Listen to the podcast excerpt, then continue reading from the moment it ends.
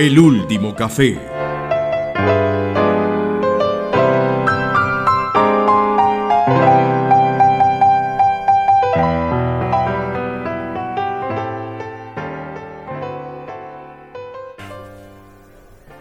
Hola José, ¿cómo estás? Hola Mario, todo muy bien, aquí siempre eh, con la alegría de llegar a este espacio de- del café.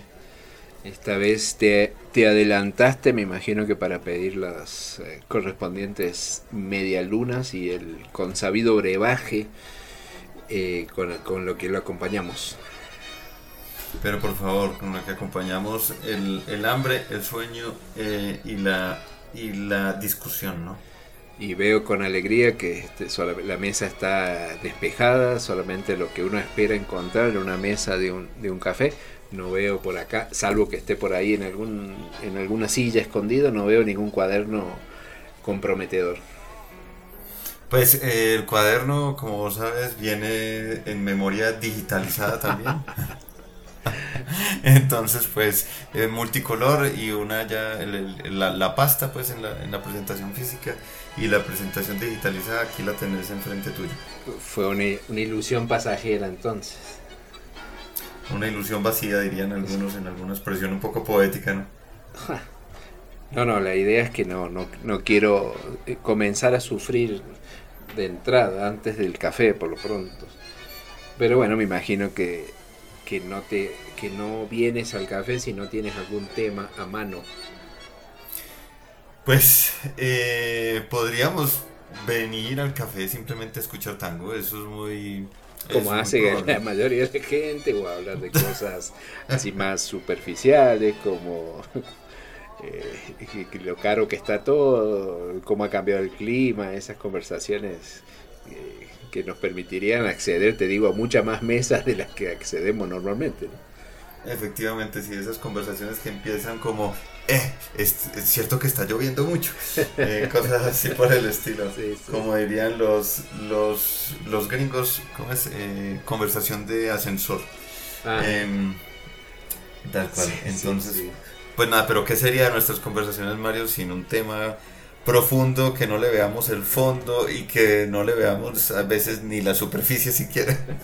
Yo creo que eh, probablemente sea el mismo inicio y el mismo fin de las mismas conversaciones, o sea, de las otras conversaciones aparentemente eh, vacías, ¿no? Porque si yo me acuerdo en mi tierra cuando ya no hay nada, no hay, no hay de qué hablar, entonces se- alguien seguro lo hace con una forma así como resignada y dice, así es la cosa. Uno nunca sabe que- cuál es esa cosa, pero así es, es lo, es lo que hay. Es lo que hay. Sí, porque las cosas son como son y las que no son no son. La- y las otras, y una cosa es como una cosa y la otra cosa es como la otra. ¿cierto? Sí, sí, sí, sí. Eh, en mi tierra, o por lo menos yo tengo una muletilla para cuando no hay tema, que es el en fin. También. Es cierto, ¿no? Que no quiere decir nada, pero por lo menos rompe el silencio con una cosa Como para, evidente. como para dar, dar testimonio que todavía estás ahí. Sí, sí, sí. Ese- eso es otra cosa que podríamos conversar algún día, eh, Mario. El temor al silencio, ¿no? El temor al silencio, exacto. Que no, que no solo eh, el silencio estando acompañado, incluso el silencio estando solo. Sí, sí, sí, claro, Sí, sí, sí. efectivamente. Efectivamente. Pero bueno, antes, ese, ese tema me parece inclusive más difícil que el que te voy a poner. Para Ah, que no, veas. entonces el viejo truco de, de proponer algo algo complejo para que esto parezca más suave. Sí, ese, el tema que te voy a proponer es un tema realmente light alrededor, al lado de este, de, de- de este otro. Ese, ese tema yo creo A que ver, es muy, a ver qué muy tan profundo. qué tan light. Pues hombre, mira, eh, seguimos entonces con las reflexiones alrededor de ciencia, sociedad, ¿cierto? Educación. Hemos hablado ya de varias cosas, ¿no? Inclusive hab- hablamos de la ciencia para los niños, de la ciencia como ya la- de la adultez y no necesariamente para alguien que es científico. Y así, cositas que buscan como explorar esos, esos, esos límites o esas intersecciones entre, entre, entre esos tres vértices, ¿no? o entre esos tres ejes. Eh, el tema de hoy viene también relacionado por ese lado, ¿cierto? Y eh, por una cuestión em, digámoslo así, em, muy, un poquito de moda, podríamos decirlo, decirlo de esa forma. Y te voy a empezar preguntando si conoces dos, no, dos, dos personas, el nombre, mejor dicho, las personas que están detrás de dos nombres. El primero es Neil deGrasse, Neil deGrasse Tyson, o deGrasse Tyson, ya se me olvidó. Sí, sí, sí. Y si te pregunto por él, ¿vos qué me dirías? que, que, ¿Quién es él? Bueno, lo conozco a partir de, de, verlo, de, verlo en lo, creo que se hizo más conocido eh, con el tema de la serie Cosmos, la continuación, las versiones más actuales, digamos. Ok, pero si yo te pregunto, eh, eh, imagínate que no hay nadie, que, o estás hablando con alguien que no sepa quién es, y le tenés que decir quién es, vos qué, dirías. bueno, como muchas muchas opciones, como decir, ah, mira, depende el, con quién esté hablando, pero ya es, es, un científico que presenta un programa para hablar de ciencia, principalmente de astronomía, que se puede ver en la televisión que es eh, como la, continuación de un famoso programa de divulgación científica también. Listo, y entonces ahora te voy a preguntar por el predecesor de ese programa. Si alguien no supiera quién es Carl Sagan, ¿vos qué le dirías? Eh, ahí viene le, agrego la palabra antes, famoso, reconocido, divulgador científico, apasionado y que marcó la vida de muchas personas por la manera didáctica en que presentaba los, eh, los datos, los datos que, tienen que ver con, astronomía fundamentalmente. Te, confieso que yo no, o sea, a mí no me tocó eh, o no tuve la oportunidad de ser un, seguidor, pero eh, de verlo, inclusive no recuerdo si probablemente no he visto ningún programa de él, pero eso, lo de la fama tenía que ver con que no hacía falta verlo para saber quién era. Para saber claro. Además por, por los libros que he escrito. Sí, efectivamente. Yo eh, tuve la fortuna de ver programas de él. Tal vez, yo recuerdo que a mí me gustaban cuando, cuando pequeño.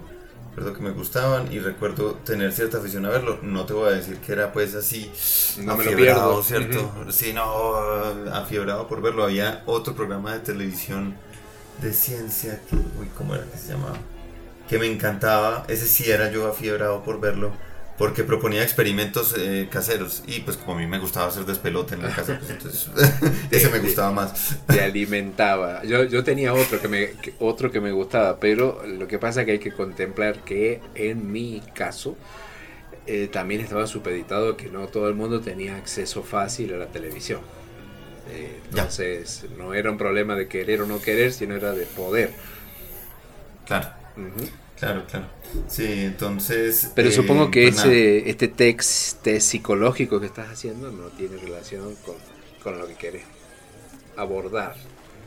Es que ya tocaste la palabra fundamental en el asunto, ya tocaste la palabra, ya pasaste por la palabra. En el, o sea, podemos ir a escuchar el tango. en el primero no la dijiste, pero en el segundo sí la dijiste, la palabra de divulgador, ¿cierto? Em, y ambos casos que tomé, que los tomé obviamente con una intención muy clara que ya vas a ver, eh, es de dos científicos. Porque Neil deGrasse Tyson también, el, pues hasta de yo sé en este momento está mucho más dedicado a la divulgación, a la comunicación de la ciencia, ¿cierto? Pero él era un astrofísico eh, bien reputado en el círculo académico, todo el asunto, ¿cierto? Con sus trabajos importantes etcétera, etcétera, etcétera. Y pues Carl Sagan inclusive tenía, siendo todavía divulgador, ya hasta donde yo entiendo, pues tampoco soy experto en la vida de él, em, seguía pues con sus contactos académicos, científicos estrictamente hablando, que inclusive por ejemplo estos discos de oro que se enviaron en, la, en la Voyager fueron diseño de él y de la esposa, si no estoy mal, ambos, ¿cierto? O algo así. La, eh, esposa, la esposa diseñó la pareja, la que, va, la que fue al Pioneer Sí, y ah, ellos, bueno, y, la NASA eh, le, siguió, le siguió la corriente, digamos, dicho, lo, dicho acá coloquialmente. Sí, pero digamos que no todo divulgador, o, no a todo divulgador le siguen la corriente tan fácil una... una pues... O, dicho otro modo, no, todo divulgador es Carl Sagan. Llega a ser, digamos, lo que fue él. Sí, sí, sí, sí. Muy cierto, muy cierto. Entonces, pues, em, ¿a qué voy? Listo. ¿Cuál es mi punto en este, eh, en eso? ¿Por qué estos dos personajes y por qué la palabra de divulgador? La palabra divulgador me llama fuertemente la atención y te hago la pregunta después de esta introducción directamente. ¿De quién es la responsabilidad de comunicar la ciencia? ¿De quién es la, la, la posibilidad? No. ¿De quién es la responsabilidad de coger el conocimiento científico, la cultura científica que se produce en una sociedad, sea la americana, la gringa, sea la, eh, no sé, eh, cubana, rusa, francesa, cualquier lado, ¿cierto? Que se produce dentro de esa sociedad, todos esos conocimientos son producidos dentro de una sociedad. ¿Cuáles son, de quién es la responsabilidad? ¿Cuáles son los responsables de coger ese conocimiento y compartirlo con el resto de la sociedad? En principio yo creo que podríamos estar más o menos con de acuerdo sobre un punto y es que pues o tengo yo la, impresión ya me dirás vos no no no eso yo no estoy de acuerdo con eso pero tengo yo la impresión por, por discusiones anteriores en que digamos el conocimiento científico es en realidad una de esas cosas que le pertenecen como a todo el mundo cierto no es como pues no sé, hay veces se me ocurre como una obra de literatura muy específica que escribió alguien, ¿cierto? Entonces es como de, pues, la autoría, ¿cierto? La autoría de esa obra es de, del escritor, de la persona que lo escribió, de la escritora, de la persona que lo escribió. Mientras que el conocimiento científico, si bien tiene unos científicos detrás, es muy difícil pensar, y sobre todo en nuestra época, de pronto hace un par de siglos era muy distinto.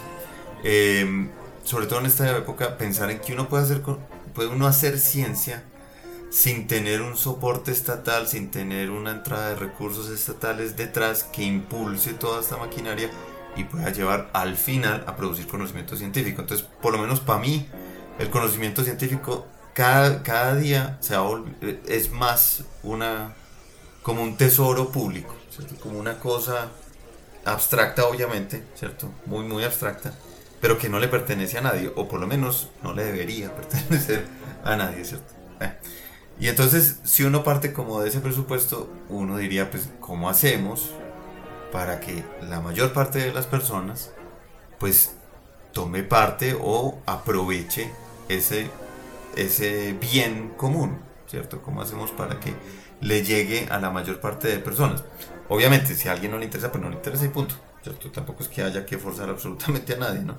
Pero, pero sí como por lo menos que haya esa posibilidad y esa, yo creo que debería haber también como esa responsabilidad, como te ponía yo la pregunta. Te dije que era más fácil esta pregunta que este, este problema que el otro, ¿no? sí, no, sé si más fácil, sino que uno se puede tomar más libertad de, decir cualquier cosa en este. Parecería que uno puede opinar de todo esto. Pero mm, me pasa que de, de, toda esta parte que hiciste, empezaste con una pregunta concreta, pero a lo largo de tu ampliación me parece que fueron apareciendo otras cosas más, por lo menos para mí que, que meditarían a su vez una discusión, porque lo que era simple es que vos arrancaste preguntando de quién debería ser la responsabilidad. Eso me parece que es más fácil de contestar porque es para, algo puntual.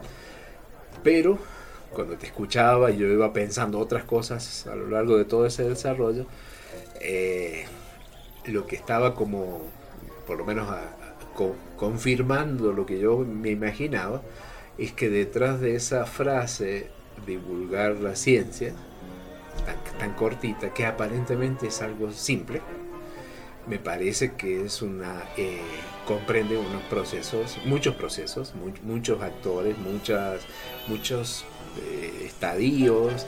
Eh, digamos que la, frase en sí no ayuda mucho.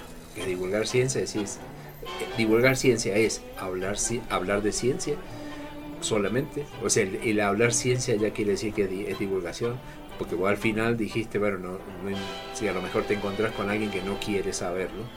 Eh, lo mismo sería divulgación si no tenés el público dispuesto a escucharte. O si el público no está dispuesto a, escucharte, uno debería dentro de la divulgación hacer algo más para que ese público se interese en la ciencia, con lo cual aparecen distintas fases, digamos. Eh, aparece el tiempo, las estrategias, un montón de cosas. Pero claro, la pregunta inicial tuya era la, sobre responsabilidad. Pero antes de decir la respuesta rápida que se me ocurre, también dijiste después, como, como plantear que esa sería la situación que vivimos actualmente y que no hubiera sido lo mismo eh, siglos atrás, donde el, desarrollo científico pertenecía a una comunidad mucho más cerrada, mucho más interesada, o mencionaste de que si la investigación se hace gracias a fondos estatales y todo esto, antiguamente a lo mejor la investigación se hacía gracias a algún mecenas, me imagino yo, ¿no? Como, las cuestiones del arte y todo eso, y no tendrían por qué estar dándole explicaciones salvo al, al que pone el dinero, que era como alguien en particular. Eso es del pasado. Pero también, mientras te escuchaba, pensaba que no toda la ciencia es abiertamente eh, así libre y como la planteabas, porque habrá otra parte de la ciencia que se hace bajo una esfera totalmente privada, eh, con intereses industriales, y entonces estaba pensando en el tema del desarrollo de la vacuna, por ejemplo, que fue lo que aprendimos con lo de la pandemia, ¿no? Como, como se fueron dando al interior de cada una de esas empresas ese desarrollo, que estaba basado en cuestiones científicas. Entonces, ¿cuánto de eso? Eh, ahí se me empezó a enredar de nuevo antes de contestar, porque sí, bueno, deberías toda esa información ser de dominio público. Eh, o, realmente será así, siempre es de dominio público, o cuánto, o sea, o habrá una parte que es de dominio público, otra parte no, bueno, por eso aparece el tema de las patentes, o sea, el tema se puede enredar tanto como uno quiera, me parece que la respuesta que yo pueda dar va a estar eh, relacionada con, un, con unos casos en particular, no, no, me, parece que no se puede dar una respuesta que, que cubra todo, que cubra todos los, todos los campos posibles. Porque a su vez puede haber estamos pensando en la investigación eh, generada en centros de investigación que a su vez está financiada por, por, estados, por ejemplo, por la, por la sociedad misma. A través de los impuestos financia una investigación, por ejemplo. Pero también habrá, entonces después también las empresas privadas que ponen otro dinero distinto y no me van a rendir cuenta a mí. Y no sé si cabría en todo esto a algún, de, algún conocimiento previo, lo que se habla del conocimiento ancestral, de que, se trae de otro lado y que en realidad no lo está patrocinando una empresa, no sé. Pero si es solo, si yo me imagino la, investigación que conocemos nosotros, para mí, y volviendo a tu caso de Cosmos y de Carl Sagan y todo lo demás, la respuesta fácil, es decir, de quién era la responsabilidad, para mí es del que genera la la información científica, es decir, la, del, investigador, técnicamente. ¿no? La, responsabilidad tiene que ser de él, del que hace ciencia. No quiere decir que, eh, por eso digo la palabra responsabilidad, es de él, porque ¿quién más que el que hace el experimento? Es la única forma, es el que más sabe de eso. No quiere decir que él deba ser el que divulgue o que él deba ser el que comunique las responsabilidades de él. a lo que voy es que un científico es el, es el, que genera el conocimiento, pero él no puede tener habilidades para contar eso, pero tiene que ser responsable, que si, si no la puede contar él, como hacía Carl Sagan, tiene que entregar esa información o buscar a alguien que lo haga mejor que él. Pero es difícil lo, lo opuesto. Un buen divulgador, uno que sepa mucho, si no accede a esa información científica, difícilmente la va a poder divulgar. o sea, ahí, fue la, la, respuesta corta y, una muy larga. Sí, no, pues mira, yo con lo de los diferentes tiempos es porque yo creo que la ciencia se ha ido convirtiendo, pues, mejor dicho, para ser más preciso en lo que estoy diciendo, en cómo se hacía ciencia antes y cómo se ha venido haciendo ciencia ahorita, por ejemplo, en el último ciclo, por poner algún ejemplo. Antes era mucho más la cuestión, por ejemplo, individual. Era un científico en su laboratorio o un científico en su teoría, ta, ta. Y entonces por eso muchas de las cosas quedaron con inclusive los nombres de, ¿cierto? Ahorita es hasta difícil poner el nombre de algunas cosas porque son tan colaborativas de grupos tan grandes que bueno, y entonces a quién, a quién ponemos de frente aquí, ¿cierto? Si si hay el que hizo esto, el que hizo el paso 1, el que hizo el paso 2, el que hizo el paso 3, de 10.000 pasos, y, sin ninguno de ellos hubieras tenido el, resultado. Entonces es Uno, en ese sentido, que al volverse la construcción de conocimiento algo mucho más colectivo, pues ya tiene, tiene un carácter colectivo. Tiene ya de por sí. Y perdóname, y hay casos, estoy pensando en otros ejemplos, que a lo mejor no es, digamos, son colectivos, estamos, coincidimos.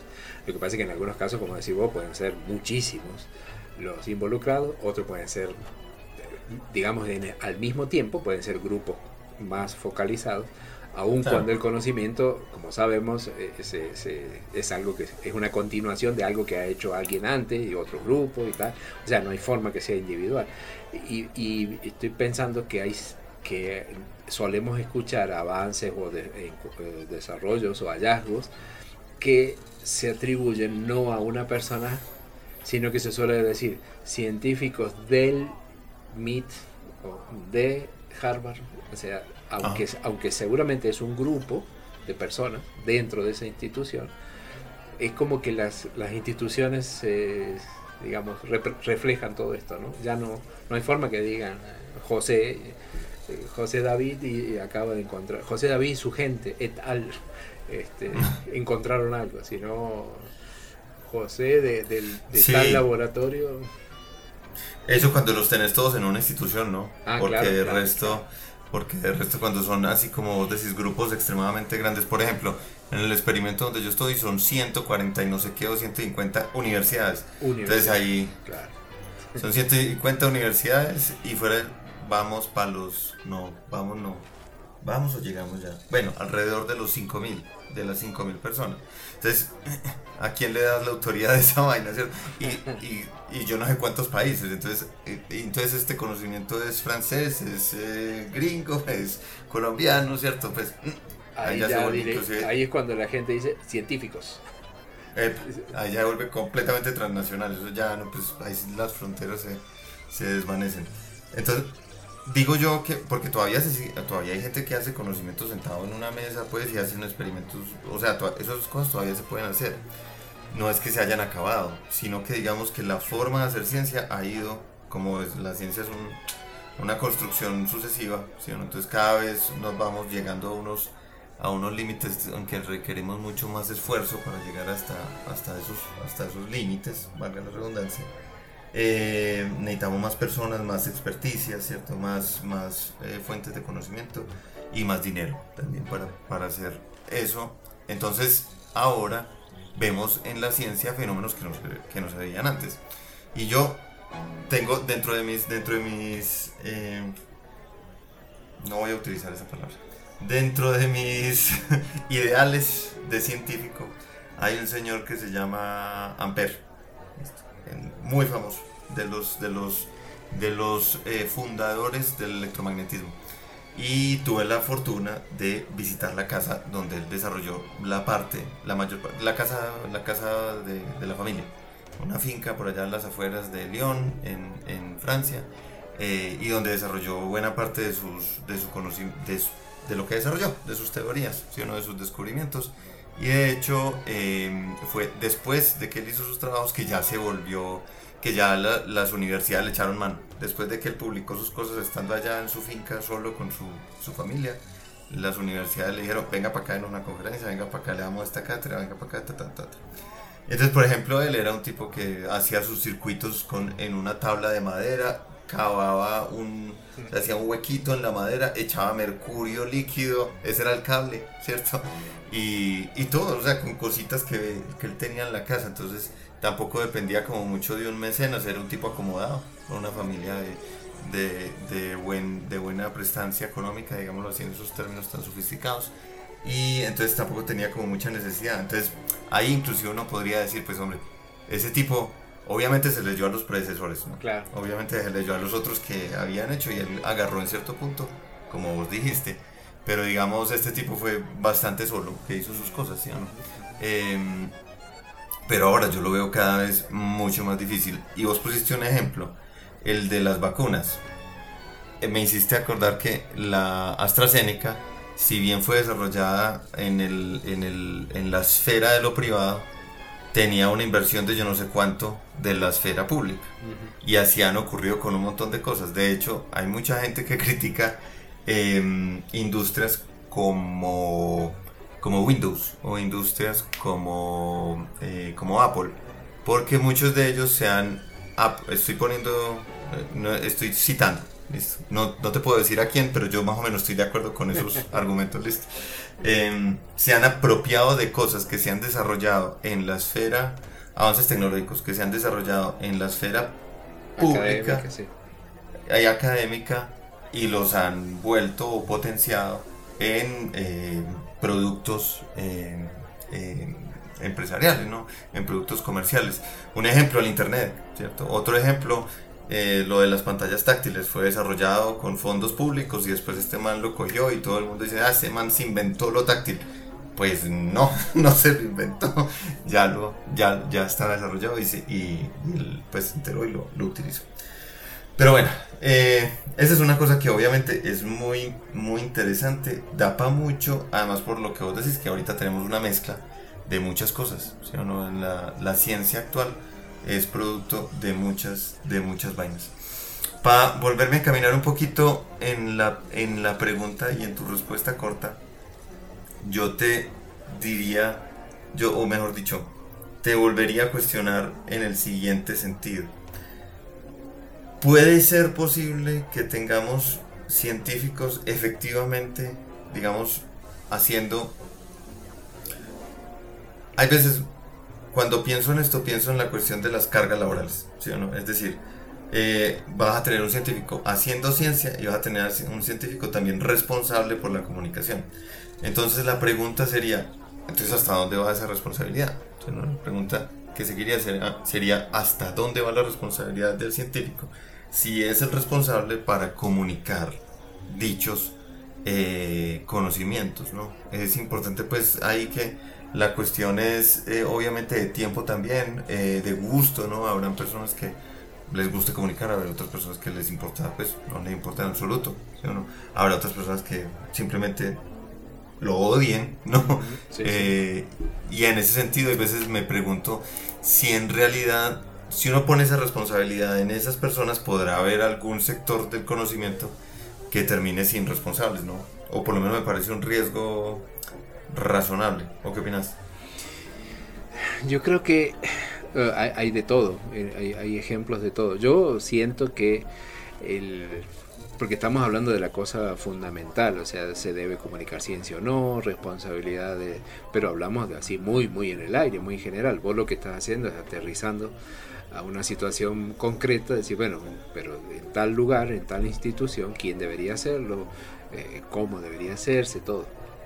Y coincido con vos que conocemos ejemplos donde eh, lo que se hace de divulgación científica es lo que un grupo de entusiastas creen que se debe hacer, pero sin ninguna orientación en particular, sino que es, es un gusto. Hay gente que le gusta, gente que le saldrá más fácil y que siente que puede estar ayudando y colaborando en ese proceso de, divulgación.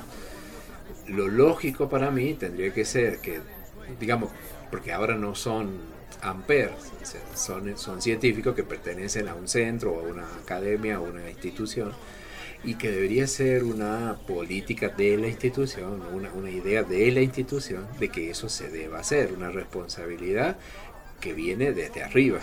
Y por lo tanto, eh, este sería coherente que no sean esfuerzos este, sueltos, sino que esfuerzos coordinados. Eh, estoy pensando en el único caso que, que, creo recordar en este momento, pero no, no, lo conozco personalmente y no es algo que, que sea común, porque me parece que la, que la, mayoría de los casos se da así, de manera... Eh, o que estamos en la era de que no comunico nada a, que hay alguien que comunica. Estamos en esa fase todavía, estamos allá en pañales. Pero hay gente que ha ido más, uh, incluso en, en, nuestra lengua. Eh, recuerdo que me sorprendí mucho en la UNAM no, no conozco la universidad, pero sí conozco que la universidad, la UNAM, que es tan grande, tiene una unidad de divulgación científica y donde se generan, eh, o sea, está hecha para eso. O sea, como que diciendo, bueno, eh, lo tienen claro que hay que hacerlo y tiene un estatus al interior de la universidad que es diferente de lo que a veces nosotros conocemos como extensión, porque eso también es otro, otra palabreja compleja, porque también está extensión solidaria, pero esta es de comunicación científica, entonces me parece que me parece que lo lógico sería así, aunque seguramente si yo trabajara ahí eh, ya no me gustaría porque no hay nada más lindo que hacer lo que a uno le da la gana. Pero, pero es lo que pienso, ¿no? Eh, ¿Cómo debería hacerse, tal vez? Sí, pues esa no la, no la conozco. Yo te, yo te puedo citar dos ejemplos que conozco. Uno es el del CERN. El CERN tiene una oficina de comunicaciones y cada experimento tiene su...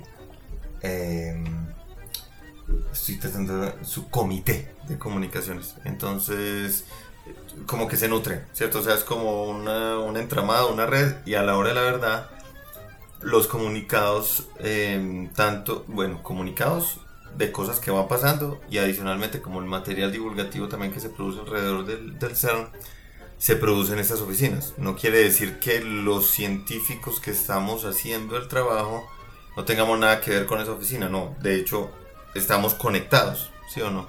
Y conectados en el sentido en que, ah, bueno, se hizo este descubrimiento, entonces, entonces ellos van y buscan a una de las personas en, que hizo, que tuvo un rol principal en X, en esa cosa, y van y hablan con la persona y de ahí producen el comunicado o, lo que sea, ¿cierto? Em, entonces, pues eso es uno de los casos que conozco así de primera mano. El otro caso que conozco de primera mano es en Valencia, en España, con el Instituto de Física Corpuscular, em, eh, que ellos, es un instituto grande, y ellos lo que hicieron fue contratar a un físico de divulgador. Y entonces lo tienen contratado como divulgador, no para que haga investigación, sino divulgador, pura y netamente. Entonces, pues este es otro caso un poco pues, distinto porque no es como una oficina, así un poco más impersonal. Obviamente estamos hablando de escalas muy distintas, ¿no? Porque el CERN es una organización de miles de personas, de hecho de, de 10.000, de 20.000, 30.000 personas más o menos. Mientras que el, el, otro podemos estar hablando de una organización de cientos, ¿cierto? De cientos de personas o tal vez mil. Eh, y entonces allí esta persona se encarga de todas las comunicaciones. Entonces como la cara visible es así como casi como un portavoz, bueno, la cara visible en términos de, de, divulgación, ¿no? Entonces son dos casos que me parecen interesantes y que podrían también ejemplificar o dar luces un poquito alrededor de esa discusión. Creo que sí, ahí, ahí hay mucho que... También porque eh, el ejemplo que pusiste al principio, arrancamos con Cosmos y con series aquellas, también el, el, contexto es muy diferente. ¿no? En aquella época donde el acceso a información científica se daba a través de la televisión y me imagino que esporádicamente, eh, cuando no, era que a la hora que quisieras ver algo de ciencia lo podías hacer. Entonces en ese mundo, en ese contexto, eh, tomaba mucha relevancia ese, ese, trabajo. Probablemente hoy en día... Eh, Carl Sagan sería un personaje más en un mundo perdido de, cosas, de noticias. Eh, no, hubiera tenido la trascendencia hoy de la que tuvo en su momento. Y el mundo de hoy implica que tenemos que, bueno, lo tenemos que aceptar así como es, que estamos rodeados de, mucha información. Entonces ya todo cambia, la, la, forma de comunicar, la forma de escuchar, pero me imagino que todo eso también en, el campo de, las, de los que investigan en comunicación eh, lo deben tener claro, ¿cierto? Y lo que no cambia es lo del fondo, ¿no? Que lo que vos hablabas, la responsabilidad. hay responsabilidad, no, puede cambiar todo el mundo, se hará a través de, de, cosas de ciencia ficción. Pero la, la, pregunta de fondo es, ¿se debe hacer o no se debe hacer? inclusive sospechó, uno podría hasta sospechar, decir, bueno, así sean los centros de investigación que lo hacen. ¿Por qué lo hacen?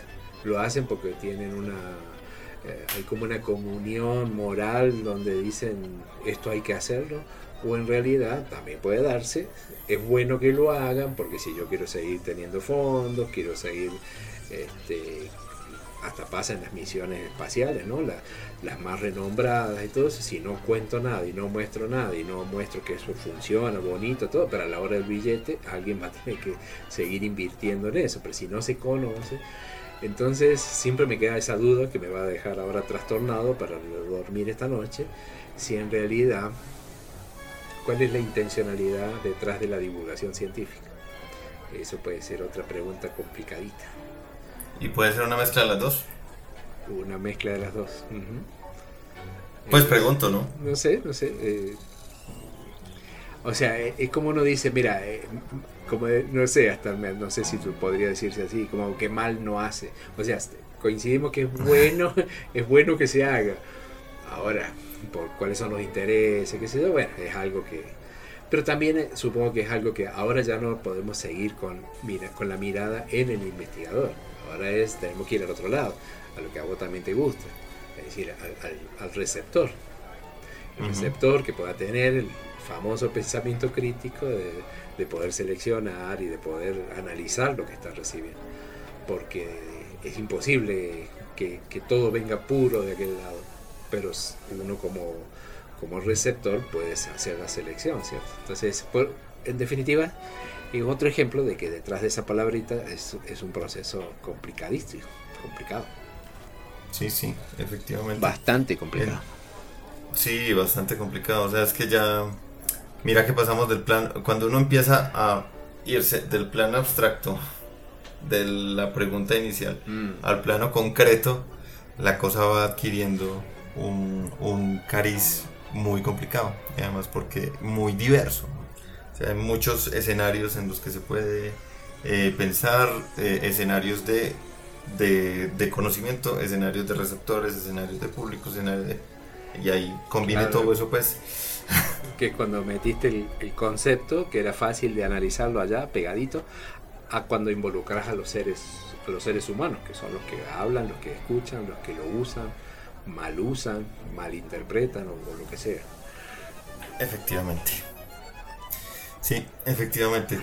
Y pues, hombre, eh, yo lo único que tendría tal vez por añadir sería que, que en realidad estoy de acuerdo con vos, o sea, en términos generales, eh, que yo creo que la persona, las personas más, más responsables o que podríamos esperar que fueran mayormente responsables de esa divulgación o esa comunicación de la ciencia serían los científicos. Sin embargo, creo que hay que, caso a caso, considerar posibles, posibles excepciones, ¿no? Eh, por lo que te decía, porque eh, no todas las áreas del conocimiento tendrán de pronto a alguien interesado en hacer dicha comunicación o, o hacerla bien, ¿cierto? bueno, en fin, creo que puede haber... un científico que lo haga con otros intereses también.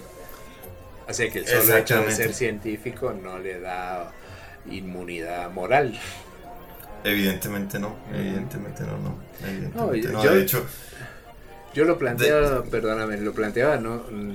Eh, es cierto todo eso que vos decís. Yo lo que lo planteaba era de alguna forma como decir, bueno, tenés que partir de muchas eh, suposiciones. Vamos a suponer que no hay ninguna cosa rara, que no hay intencionalidad, que hay una cuestión voluntariosa que quiere hacerlo.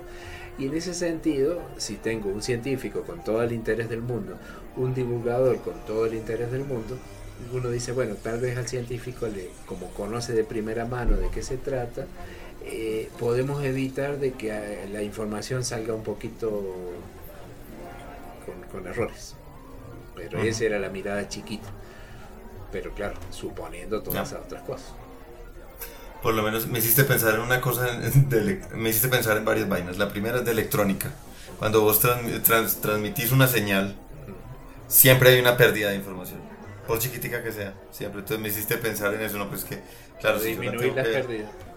Si la tengo que transmitir varias veces por sistemas distintos, pues hombre, se pueden perder, eh, cambiar, ¿cierto? Tergiversar, si le quieres poner la palabra, en fin, pueden ocurrir cosas en ese trayecto. Entonces, pues claro, de pronto desde el punto de vista puramente racional.